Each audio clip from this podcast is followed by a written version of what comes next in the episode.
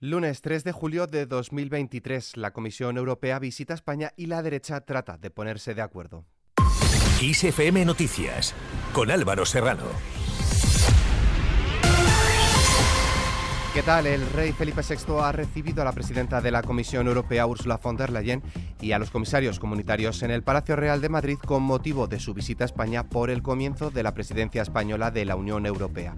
La audiencia ha tenido lugar después de la reunión que el presidente del Gobierno, Pedro Sánchez, y sus ministros han mantenido con los miembros del Colegio de Comisarios para abordar los retos del mandato español. Así se ha referido la presidenta de la Comisión al futuro Gobierno de España. Independientemente del resultado de las elecciones, confío en que el gobierno español y las instituciones sean capaces de tener una presidencia eficaz y confío en el espíritu europeo de España. Por su parte, el presidente del Gobierno, Pedro Sánchez, ha agradecido a la Comisión Europea el trabajo realizado estos años por sus integrantes porque han sabido estar, dice, a la altura de los desafíos y trasladó que España trabajará durante la presidencia de turno para acercar aún más la Unión Europea a los ciudadanos. Creo, querida Úrsula, queridos comisarios y comisarias, que el trabajo que habéis hecho ha estado a la altura de los desafíos que hemos tenido por delante. Durante este semestre vamos a trabajar conjuntamente para lograr eh, nuestra principal ambición, que es lo que tratamos de resumir en ese lema, eh, que es acercar aún más la Unión Europea a nuestros conciudadanos. Por otro lado, el vicesecretario de Institucional del Partido Popular, Esteban González Pons, ha afirmado que España ha registrado un récord de ausencias de comisarios de toda la historia de las presidencias europeas, del que ha culpado al presidente Sánchez por ser, dice, el rey Midas de la politización.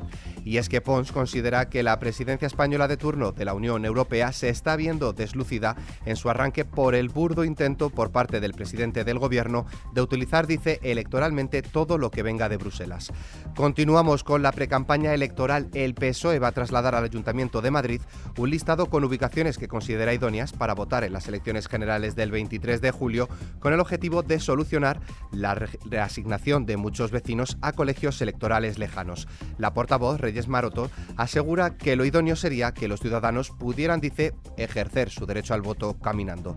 Más asuntos. El portavoz de campaña del Partido Popular, Borja Semper, ha asegurado que no va a haber ni un paso atrás en ningún lugar de España en los derechos civiles ganados y adquiridos en las últimas décadas al ser preguntado por la ausencia de referencias a la violencia machista en el pacto de entre el Partido Popular y Vox en Extremadura.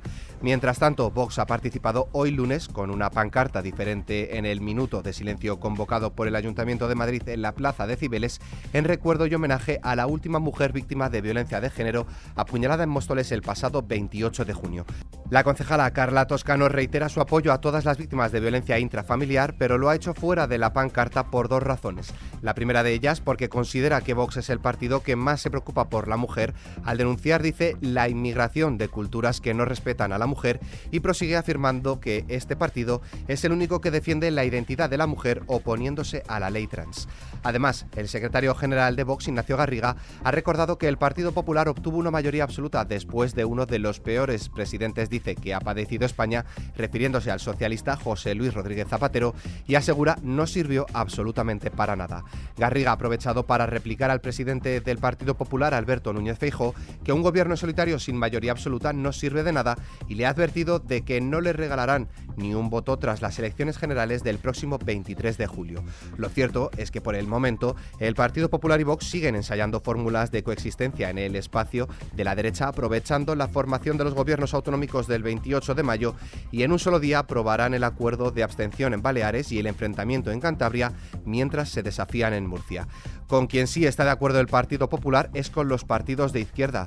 PP, PSOE y Sumar han pedido consensuar las futuras medidas para afrontar el cambio climático, como favorecer la pedagogía, el equilibrio entre el medio ambiente y la economía, además de la democratización de las empresas, mientras que Vox rechaza la Agenda 2030 porque dicen no responde a los intereses de los españoles. Sobre este tema ha hablado Sánchez ante la Comisión Europea. La prioridad de la presidencia española va a ser impulsar todos aquellos expedientes eh, vinculados con eh, la transición ecológica que, protejan nuestro medio ambiente, al tiempo que mejore la calidad de vida de, los, eh, de las personas de nuestro continente, que genere nuevas oportunidades de empleo en todo el territorio. Y me refiero, entre otros, a los expedientes vinculados al Fit for 55, a la economía circular, a la reforma del mercado eléctrico, donde saben ustedes que España ha sido un país muy eh, insistente en la urgencia, la importancia de su reforma.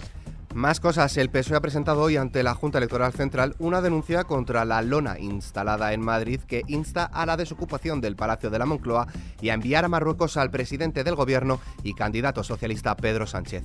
Además, la denuncia también se hará por la vía penal ante los tribunales. Pasamos a hablar de economía. El precio promedio de la luz bajará mañana martes un 3,41% con respecto a este lunes hasta los 113,03 euros el megavatio hora. Por franjas horarias, el precio mínimo de 84 4,74 euros se registrará entre las 4 y las 5 de la tarde, mientras que el precio máximo se dará entre las 9 y las 10 de la noche con 140,70 euros. En clave internacional, la Unión Europea ha asegurado que la inhabilitación política de la opositora venezolana María Corina Machado socava la democracia y el Estado de Derecho de Venezuela y se trata de una decisión que contribuye, dice, a profundizar la crisis política del país. Más cosas, el presidente ucraniano Volodymyr Zelensky ha calificado de difícil la situación en el frente durante los últimos siete días, pero destaca que sus tropas han conseguido progresos y siguen avanzando paso a paso.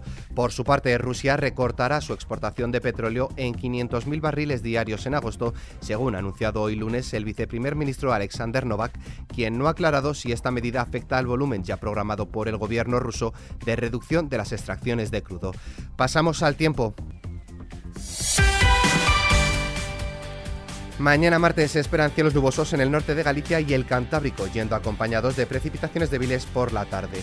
Predominio de cielos poco nubosos en el resto de la península y en Baleares, aunque aumentando por la tarde con abundante nubosidad de evolución en amplias zonas de la mitad nordeste peninsular y norte de las islas, con chubascos y tormentas ocasionales que serán localmente fuertes y con granizo en áreas del cuadrante nordeste. En cuanto a las temperaturas, las máximas irán en descenso en el Golfo de Cádiz, Cordillera Cantábrica y suroeste de Galicia, en aumento en el nordeste peninsular, sistemas béticos y Canarias. Las mínimas irán en ligero aumento de forma generalizada.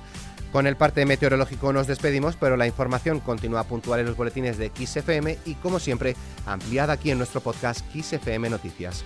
Con Paula San Pablo en la realización, un saludo de Álvaro Serrano, que tengáis muy buen inicio de semana.